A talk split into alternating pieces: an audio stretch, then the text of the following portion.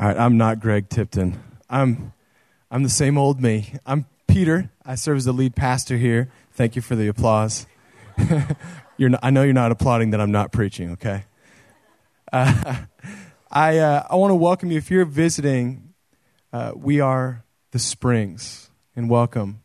Uh, we like everyone to know we're a part of a larger family named Every Nation, and we are called to spring forth unto every nation with more Jesus by growing in being his disciples. Uh, today we have a special opportunity. I'm going to introduce Gregg. Pastor Gregg and I have known each other for over a decade. He's an amazing man of God. Uh, he's been in ministry for uh, longer than me. It's amazing that he's been in ministry for 28 years, so that's like since he was six. Um, he's been in ministry he's the, the founder and developer of our short term missions department with Every Nation, which is called 10 Days Missions.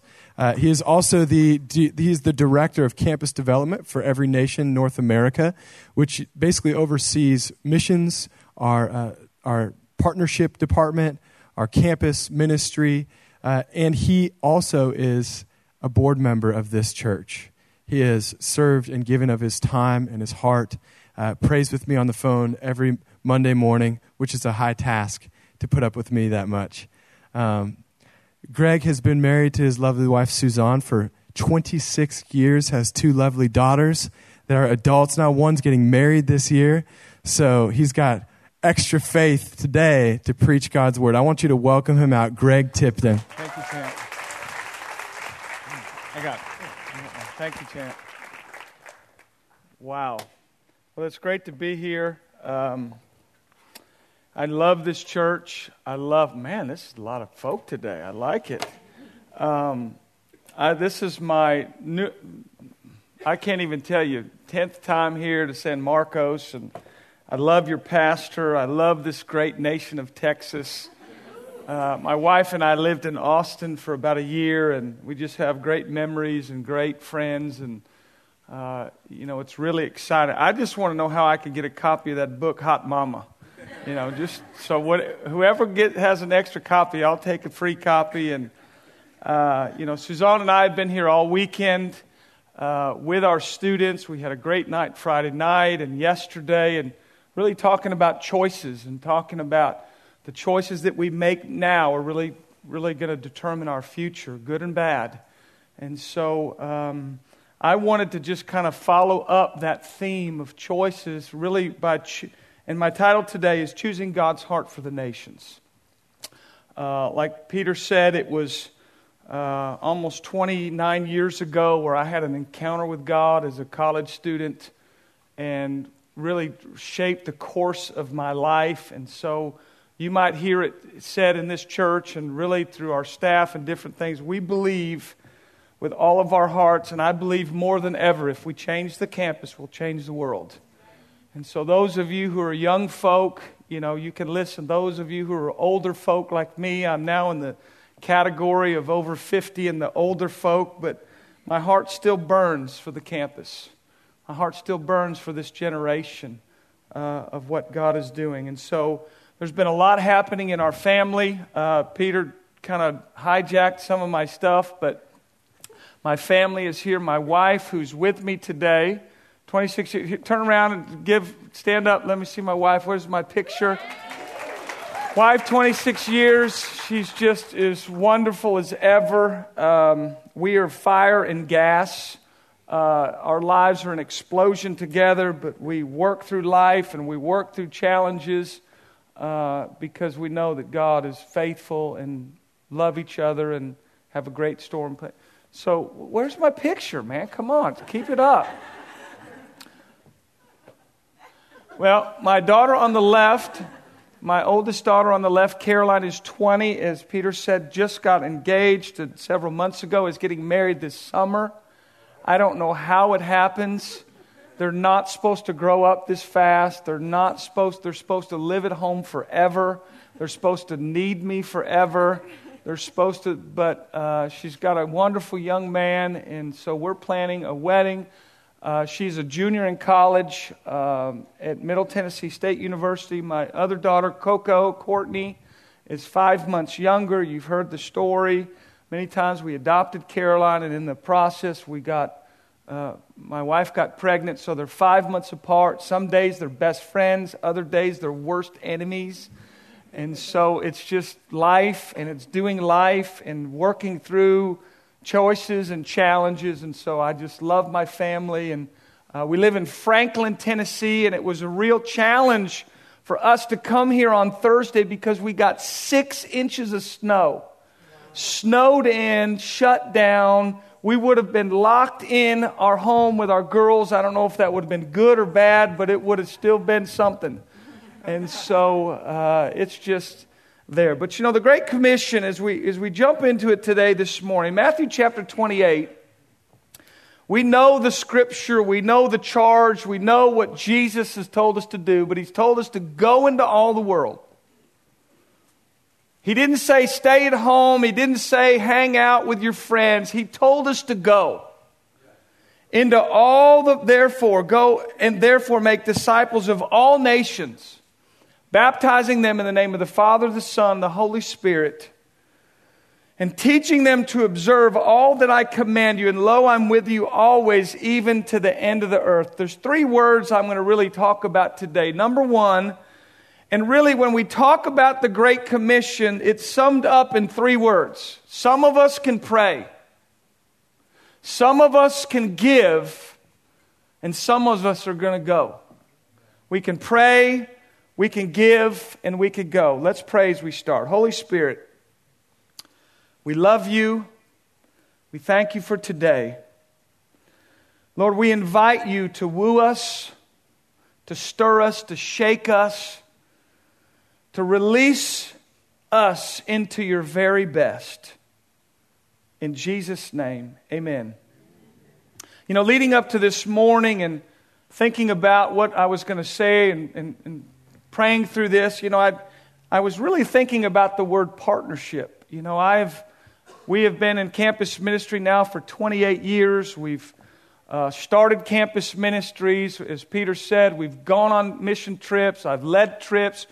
We've gone everywhere, but many times as a missionary, it really comes down to a partnership partnership with people that, that go with us, and partnership with people that send us, partnership with people that stay behind and pray for us. But it really comes down to a partnership. A partnership um, that, that really, what I see and define it as a partnership is that, that we do something together that we cannot do on our own. And really, partnership, if you look at the definition, Noah Webster defines the definition of partnership as this it's a relationship between individuals or groups that is characterized by mutual cooperation and responsibility for the achievement of a specific goal. Let me say that again. Did you hear that? It's a relationship between individuals or a group or a church that is characterized by a mutual cooperation and responsibility for the achievement of a specific goal. Jesus' prayer in John to the disciples in John 17 was that the Father make them one even as he and the Father were one. That they would be one of accord. And, and so when we understand, when we talk about missions, when we talk about the campus, when we talk about God's heart for people, we all have a part to play. That we cannot just leave it up to the staff or leave it up to the pastor or leave it up to those people that are out there going, but we all have a part to play. And the question at every season of life is what part do we play? I've got three simple truths for us this morning. It's number one, is that partnership with God through prayer, the choice of intimacy and trust. Number two, we're going to look at partnership with our hearts through giving, the choice of gratitude and generosity. And number three, the partnership with others through going, the choice of togetherness and adventure. Partnership with God through prayer. The parable on prayer, as Jesus said in Luke chapter 18, he was telling them a parable to show them that at all times they ought to pray and not lose heart. Luke 18, 1 to 8. saying, In a certain city there was a judge who did not fear God and did not respect man. There was a widow in that city, and she kept coming to him, saying, Give me legal protection from my opponent. For a while he was unwilling, but afterwards he said to himself, Even though I do not fear God, nor do I respect man, yet because this widow bothers me, I will give her legal protection. Otherwise, by continually coming, she's just going to wear me out. And the Lord said, Hear what the unrighteous judge said. Now will not God bring about justice? Now will not God bring about justice to those who cry to him day and night? And will he delay uh, long over them? I will tell you that he will, will bring about justice for them quickly. However, when the Son of Man comes, will he find faith on the earth? Now, he was telling them a parable to tell them at all times they ought to pray and not lose heart. You know, September 8th, 2012 is a day that my wife and I will never forget. Still in my memory. It was 12:42 p.m. when we got the call that every parent fears. I was with we were together and Suzanne's cell phone rang and there was a number she didn't recognize, and so she picked up the phone, and on the other, on, on the other end of the line, it says, Is this Suzanne? This is Officer so and so. I'm with Caroline. She's been in an accident. The ambulance is here, and we're taking her to Williamson County, which is the hospital. She's had a head injury. And right out when he said that, Suzanne said, What? Well, ma'am, she hit a tree. Becoming increasingly but understandably alarmed, we tried to calm, he tried to calm her down, said, Caroline's fine, but don't come here, but it'll take us a few minutes, but just meet us at the hospital. As you can imagine, both Suzanne and I were numb. We were, we were paralyzed. Couldn't really muster up, I was thinking back of that moment, I couldn't really muster up my faith because it was like, man, I was just punched in the gut. Like, what am I going to do? It wasn't like I was banging heaven or praying in tongues or this. No, I was just, I was limp and I was paralyzed. Without a doubt, there was no question my daughter's hands were really in the hands of the Father. As we arrived, she was conscious and looked okay, but all the scans came back. Until all the scans came back, we wouldn't really know what was going to happen. We were just holding fast to God's word and his faithfulness. And I remember looking at the ER doctor, and I don't know why I did this, but this is what I said. I looked at this doctor. I said, Okay, doc, I need, you to, I need you to shoot me straight. I need you to tell me what the best case scenario is. Now, I don't know why I said it like that. Normally, I would have said, you know, what's the worst thing that could go? But there was something that happened. The first thing that came out of my mouth, all right, doc, what is the best case scenario? And he looked at me. He was kind of shocked. He goes, Well, the best case is that, is that uh, she just had a concussion, and all the tests will come back negative, and uh, that, that, that's, that's, that's your best case scenario. And I just looked at him. I said, Well, that's what I got. Because I got a covenant with God, and I just believe that God is with us and for us, and I just know that God's watching over my family. Well, as you can understand, you know, we went from test to test to test and, and trying to look at everything. And I'll never forget, it was about six hours later. It was about six hours later when um, we came back and all the tests came back negative. And he came in after the time. He said, Okay, what happened was that. Um, What happens is she just got a concussion. And all the tests are negative. And you just got your miracle.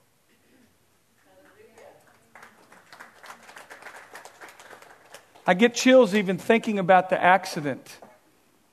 As you look at the picture of the car, basically the car, because it was a wet night and or wet morning and speeding, and and she wasn't speeding, but she hit a slick curve and it came and it, with, with force and, and, and all this kind of stuff because of speed and velocity. She plowed about going about 50 miles an hour into an ash tree. An ash tree which is bigger than an oak that did not move. And I remember seeing that tree and And as I was thinking about all these things, that, you know, why did the Lord graciously allow a surge of adrenaline to hit my daughter that before impact she basically went numb and didn't tense up? Why did both airbags deploy perfectly in a 12 year old car so she didn't hit her head, but it acted like a huge pillow? Even as the car flung back 40 yards up on the road. 40 yards. 40 feet, sorry. Peter went, 40 yards, man, that's huge. I don't want to exaggerate, it was real 40 feet. Why was it not at night? But it was right in the middle of the day so that what happened, when it happened, she could get immediate help. Why was it that so many stopped and called 911 and helped stabilize her neck until the ambulance arrived? The officer said at the time he got there, there were seven cars. Caroline and I both think they were angels because no one gave their names and no one stuck around. Caroline happened to be listening to Brandon Heath's song, Wait and See, and part of the lyrics is in that song is He's not finished with me yet. And you just realize story after story. And as I was driving home with my daughter sitting right to the right of me, I just I was overcome with gratitude. I was overcome with emotion and weeping. And I felt like the Lord just whispered to me that all those deposits and all those hours of worship and all the times that no one was watching, when you just cried out to me and sought me, all those times of tongues that you just, you just cashed in that day. You cashed in that when we pray and we cry out, do we really believe that God listens to us? And since we know that He listens to us, do we really believe, according to 1 John, that He hears us? And that He hears the cry of our heart and does what He wants to do? Some of you might be thinking, you know, I know of wonderful Christians who've prayed just as many prayers over their children as, as you have, but maybe it didn't turn out the way that the way that we wanted it to turn out. And all I can say to them is, I, I don't know why. And maybe we might not know a lot of the answers till we see them again. But until then, I just know this is that God is good. And that He's for us. And that He's He's Jehovah Nissi, our provider, and that His plan is better than my plan, good, bad, and ugly, but that God is longing for us. He wants us. Suzanne said all, all the time, she said, I just hope we didn't cash in on all of our chips. because I'm sure we're going to need more. In fact, I can tell you right now, with the, you know, we need a lot more intervention with preparation of this wedding. Lord, help us. Well, better yet, Lord, help her.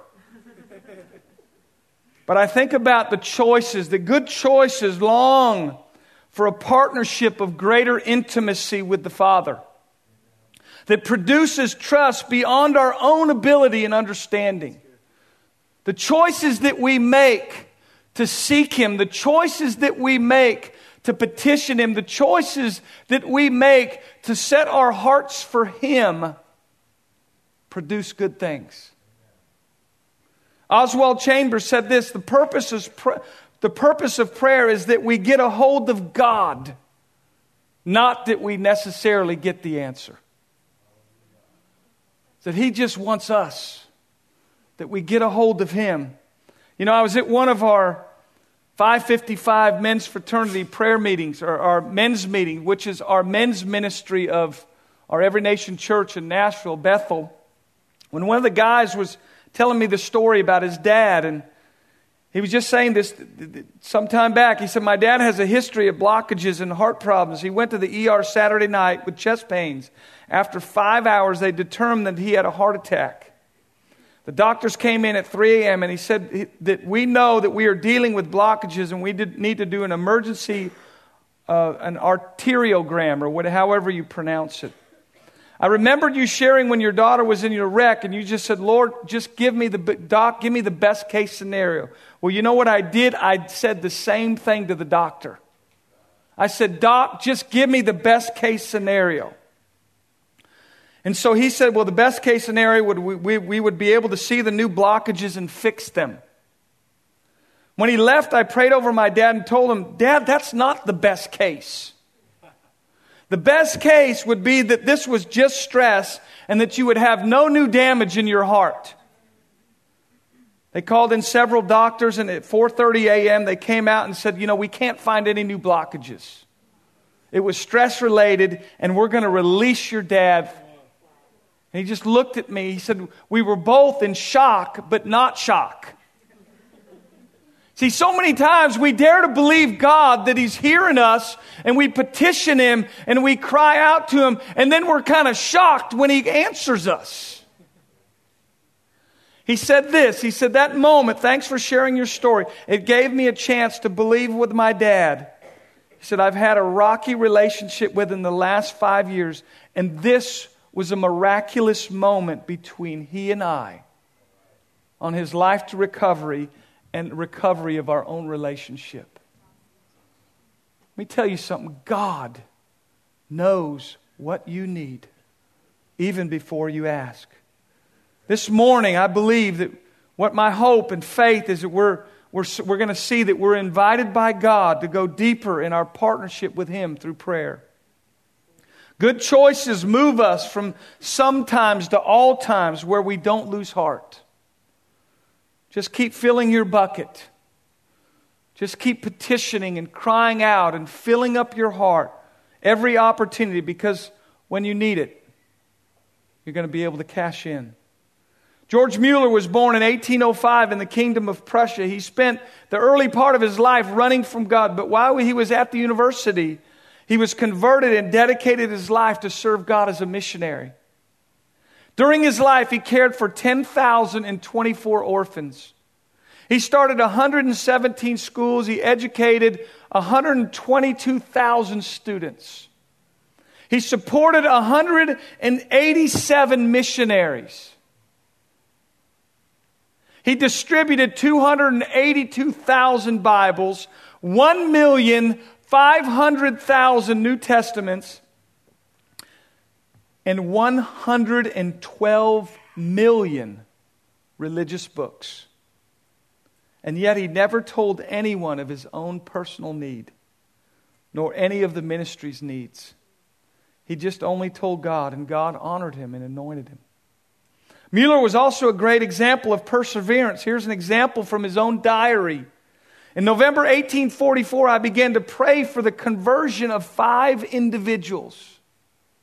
I prayed every day without a single intermission, whether I was sick or in health, on the land and the sea, or whatever the pressures of my engagements might be. 18 months elapsed before the first of the five were converted. I thanked God and prayed on for the others. Five years elapsed, and then the second was converted.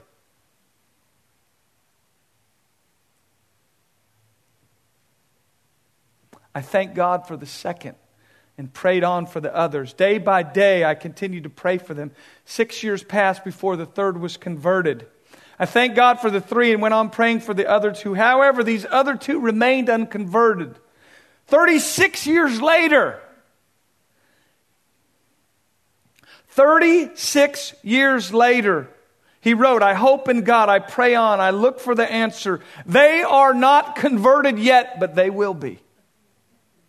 Finally, in 1897, 52 years after Mueller began to pray, these two men were finally converted. After Mueller died, one of the men, seeing Mueller's coffin being lowered into the ground, received a revelation of eternity and was converted on the spot. That's perseverance. Mueller said to learn strong faith is in to endure great trials. I've developed my faith by persevering amid severe testings. A good choice, making good choices, say, My priorities will change immediately. And I too will make int- intimacy with my God my life's purpose. Partnership with God through prayer. Number two, partnership with our hearts through giving. Mother Teresa said, It's not how much we give, but how much we love we put into our giving. Jesus turned to his disciples in Luke chapter 6, and he said this He said, Do not judge, and you will not be judged. And do not condemn, and you will not be condemned. Pardon, and you will be pardoned. Give, and it will be given to you. They will pour into your lap a good measure, pressed down, shaken together, running over. By your standard of measure, it will be measured to you in return. A good choice starts in giving. It's giving of our heart with gratitude and naturally flows into generosity. And when we have that heart to give, when we have a heart to, to give above ourselves and go beyond ourselves and, and do things beyond us, that's when God really kicks in of blessing. John Bunyan said, You've not lived today until you have done something for someone who can never repay you. Winston Churchill says, We make a living by what we get, but we make a life by what we give. Give, but give until it hurts. Money is like manure. Thornton Wilder said, Money is like manure.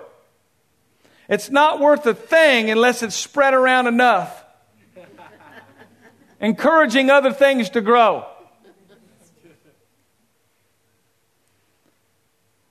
The great Lottie Moody said this People cannot go as missionaries unless they're sent by the prayers and giving of concerned Christians. That same Lottie Moody in the late 1800s, who proposed a week of prayer for foreign missions and spent in a special Christmas missions offering through the Southern Baptist churches, which has raised over $1.5 billion for mission outreaches worldwide. One man had a vision and a dream and a purpose. Helen Keller said this. She said, I'm only one, but I'm still one. I cannot do everything, but I still can do something. I will not refuse to do something I can do. And if someone who was blind and deaf knew that she could do something, surely we can. You know, in our prayer meeting this morning, in our in our service at the beginning of the meeting is my phone went off at 938 938 really is, is an alarm i set that i really pray for missionaries and pray for the harvest. I was introduced to this several months ago by one of our missionaries in, in, um, in europe. Matthew 938 says to beseech the lord of the harvest to send out workers into the harvest and now across our Every Nation family, there's thousands of people that have set their alarm at 938, either in the morning or at night, and praying for missionaries, praying for workers, praying for harvesters, praying for God to do something. And sometimes the people are giving $9.38. They're just saying, you know what, I want to do a part. You know, and maybe my challenge to us this morning is that, you know, set your clock at 938. Pray for our campus missionaries. Pray for those missionaries that we've sent out from this church. Pray and believe God that we would have more. And I'll just say this do it for 30 days. Don't do it for the rest of your life. Do it for 30 days and then just obey God at the end of 30 days of what you're going to keep doing. But there's something about partnering with God. Partnering with God through prayer. Partnering with God through giving I love that, you know, our, one of our Every Nation church, our Bethel Murfreesboro, I got a call from the children's pastor about, about six months ago.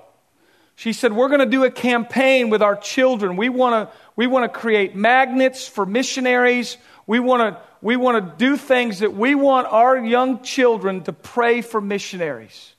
And we want them to fill their piggy banks and do this to be, be, to be created missional people.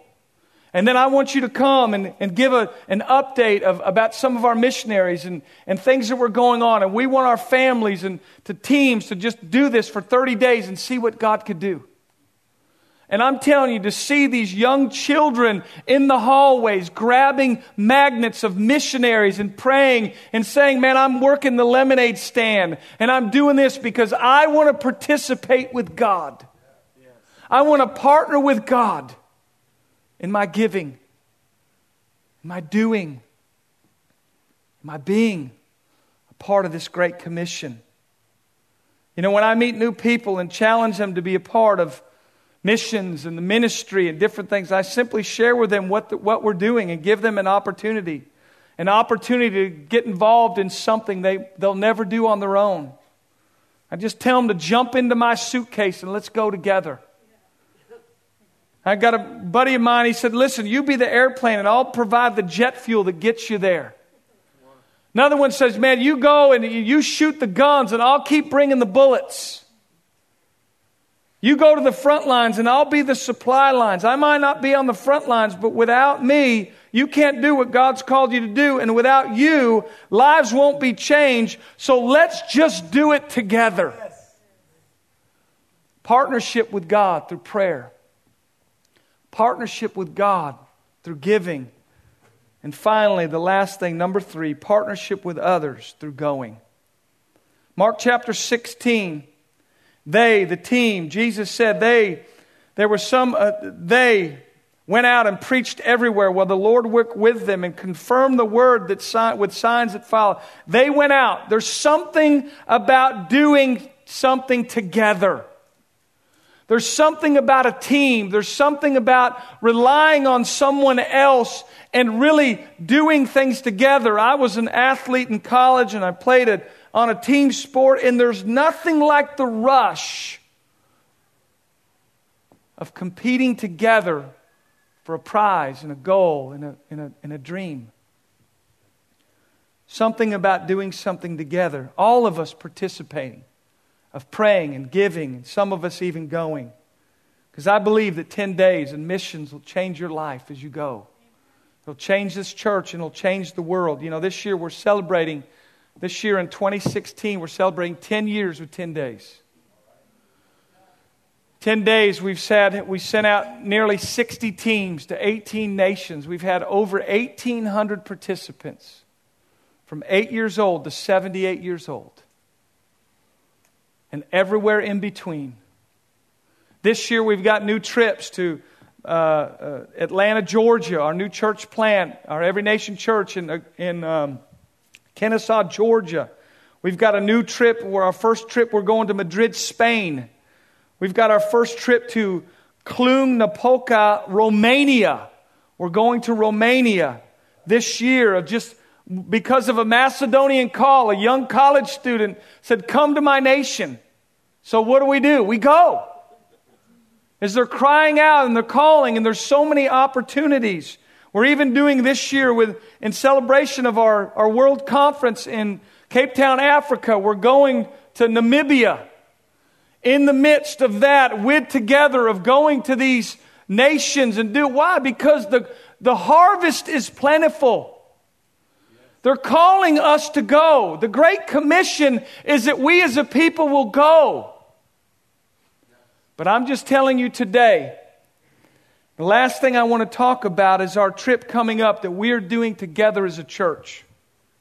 In fact, your very own pastor, Pastor Peter, is one of the guys that's helping lead us back to Baja, Mexico. In Baja, Mexico, we're going to build churches, we're going to build houses, we're going to do street ministry, we're going to do things, uh, camps with the school kids, and different things. And my, my prayer today is that we go together. All of us are going to pray. Some of us are going to give. But I believe many of us, by the droves, are really going to say, I'm going to go. Take your son with you. Go as a connect group. Go as a family. Just make a decision to go. Pastor Peter next week is going to be kicking off our series on Job about going and different things. And I wanted to throw this out this morning I wanted to throw this out this morning because I want you to be praying about this trip to Baja, Mexico. How many of you been on a mission trip? Now look at the hand. This is significant. If you've been on a mission trip from this church, I want you to stand up right where you're at. I want you to look around that we as a people, man, I, come on, we got to give ourselves a hand.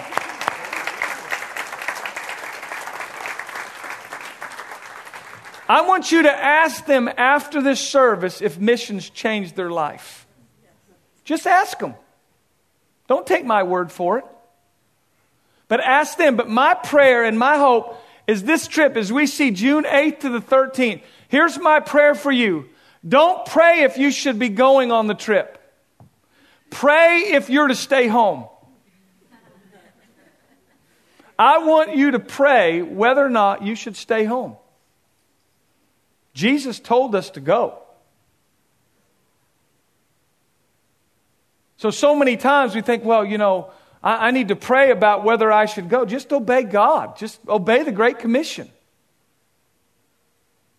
And I'm not saying, God, don't, don't get me, you know, we got 12 trips. I can't go on every trip. No, don't go on every trip. But let me tell you something. If we as a people decide, you know, every three years or every five years that every one of us are going to participate, watch what would happen. See, I believe that missions is one of the greatest forms of discipleship. It gets you out of your comfort zone, it gets you out of the box to let you see that God's heart is really bigger than San Marcos, even though we love San Marcos. But you know what? What happens is when you go to the nations and when you connect with people that are not like you, that don't talk like you, that are a little bit different than you or something, what happens is that then that gives you a burden in a heart for your own neighborhood because God expands you and He does something inside of you. Partnership with others through going. And they preached everywhere. Where does everywhere mean? Everywhere means everywhere. I never thought I would go into a small village in Haiti, but that's exactly where I was a few years back. We pulled our chicken truck into a remote village in Caries where we brought 800 pounds of rice and beans where we were to feed these beautiful people. And I'm telling you, we pulled this truck up, and literally within five minutes, there was 400 people. Just, we pulled into a, into a field, and they just came. And I'll never forget, we had our team out there, and they were ministering and, and, and, and, and preaching the gospel. We had an interpreter, and different things were going on we were telling our two minute miracle and different things would happen, but I'll never forget there was a young man by, by the name of John. That was, I guess, his American name. And, you know, he gave his life to the Lord right then, and we were to meet him back at the hotel and the beach the next day so that he could get baptized. But because where we were staying, there was security, he couldn't get in. So all of a sudden, in the afternoon, I see this man dry, rowing a rowboat around the bay because he couldn't get in. He went and borrowed a neighbor's rowboat to come and meet us so he could get baptized. My heart just, I be, just began to weep and to see, and I, those pictures and those moments I'll never forget. People ask me all the time, and I've probably been on 50 mission trips. And they ask me, man, where's your favorite place? And you know what I say? The last place I was. Because there's a different moment or there's something different. You, you, you know, I still see St. Petersburg, Russia. I still remember the villages in Africa. I still think about Mumbai, India, and the streets of these, these homeless kids. Or the college campuses in Lima, Peru. Or the Amazon jungle of Tarapoto and different things, or the campus right here at San Marcos, at Texas State. Every place that God takes us and releases us and launches us is a place that He has for us if we would just go. And they went out and preached everywhere. They went out and preached everywhere. Well, the Lord worked with them and confirmed the word with signs that followed. Do we really believe that Jesus You know of Jesus in Acts chapter 10, as I'm about ready to close, of Jesus of Nazareth, how God anointed him with the Holy Spirit and power, how he went about doing good and healing all those who were oppressed by the devil, for God was with him. Do you really believe that G- what Jesus said in John 14, that if, if he anointed him and sent him out with power and he went about doing good and healing, but what about what John 14 says when Jesus says, Truly, truly, I say to you, he who believes in me, the works that I do, he will do also, and greater works will he do. Man, if he went out in power and he saw miracles and he saw things that happened, but he said, It's better that I'm going away because I'm going to send you the Holy Spirit and you're going to do greater things with me. You know what? You need to ask my man, Tyler Snelson. Tyler Snelson is a part of our new church plant in San Marcos, um, San Marcos in San Antonio. It's about five years ago, or maybe even more. Six years ago, Tyler was a student at, at Midland College, one of our churches there, and he was, he was on our mission trip to Baja, Mexico. And I'll never forget, we were out in the streets the first day we were there, and we were going door to door and ministering and, and, and preaching the gospel. And they came across a, a gentleman who had just had a stroke. He couldn't walk. He needed a cane, and he was he was very difficult and different t- challenge of walking. And they, I'll never forget that night as we came back and we were on the beach and he was, he was recounting of what happened, of, of how these men were praying and just these young students were just crying out for this man. And they were praying for him, and in the natural, nothing happened. As they were telling this story of how they, they went up to his house and knocked and they were just weeping. Just the, the spirit of compassion that was on these young men. And they looked at me and they said, Pastor Gregg, can we go back tomorrow and pray for him again? I said, Absolutely. And they went back the next day on Friday. They prayed for him again and again in the natural. Nothing happened.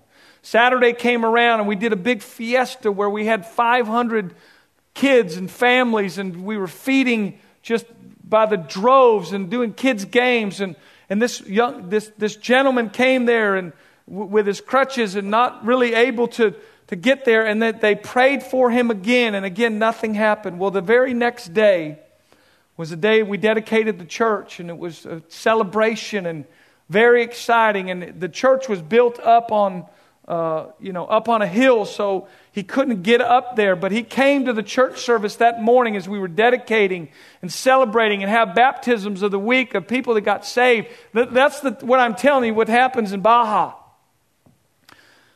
And sure enough, as, it, as these young students saw him and Tyler, they ran down and they picked this man up and carried him up the hill so that he could be a part of the service. And I'll never forget this, is that we were there and we were worshiping God and hearing testimonies, and the time came for us to pray for the locals, and we were beginning to pray for the locals. And what did Tyler do? He went right for this man again. And with my own eyes, I saw them pray for this man. I saw him take his crutches and throw them down and start running around the church, jumping and leaping and praising God. Well, what did we do? We all fell on our face because we saw God's love and grace and power manifested. You know, many times people go on vacations or they go on trips and they bring back souvenirs. You know what Tyler brought back? He brought back that crutch. And he brought that back on his Southwest Airlines flight. And he put it in the overhead bin, and every single person was asking, What is the crutch? And he told the story. He preached the whole plane. In fact, he still has that crutch. It was at that moment that he really felt the call of God on his life, and now he's a church planter. Now he's answered the call. Now he's saying, Let me tell you something. God wants us to partnership, partner with him as we go. Partnership with God through prayer partnership with our hearts through giving. and partnership with others through going. My prayer this morning as we close, and then I'm going to have Pastor Peter come up, but my prayer is this is that God would give us real lasting change. That something would happen to us today as we see missions, as we see the kingdom, as we see the responsibility that we have as followers of Christ. I pray that God would break in our hearts and give us greater intimacy with Him. I pray that He would break through our doubts and fears and let us see all that He has for us. And I pray that He would break out among us and that His power would be shown like never before. Let me pray as we close. Father, this morning, Lord, we just thank you for your love. We thank you for your drawing. We thank you for your plan that you have for us, and that we, number one, don't have to do it alone, but we get to do it with you. And number two, we get to do it with one another. Lord, I pray that you would light us on fire, light our hearts on fire, that we could watch, and that a generation could watch us burn. In Jesus' name, amen.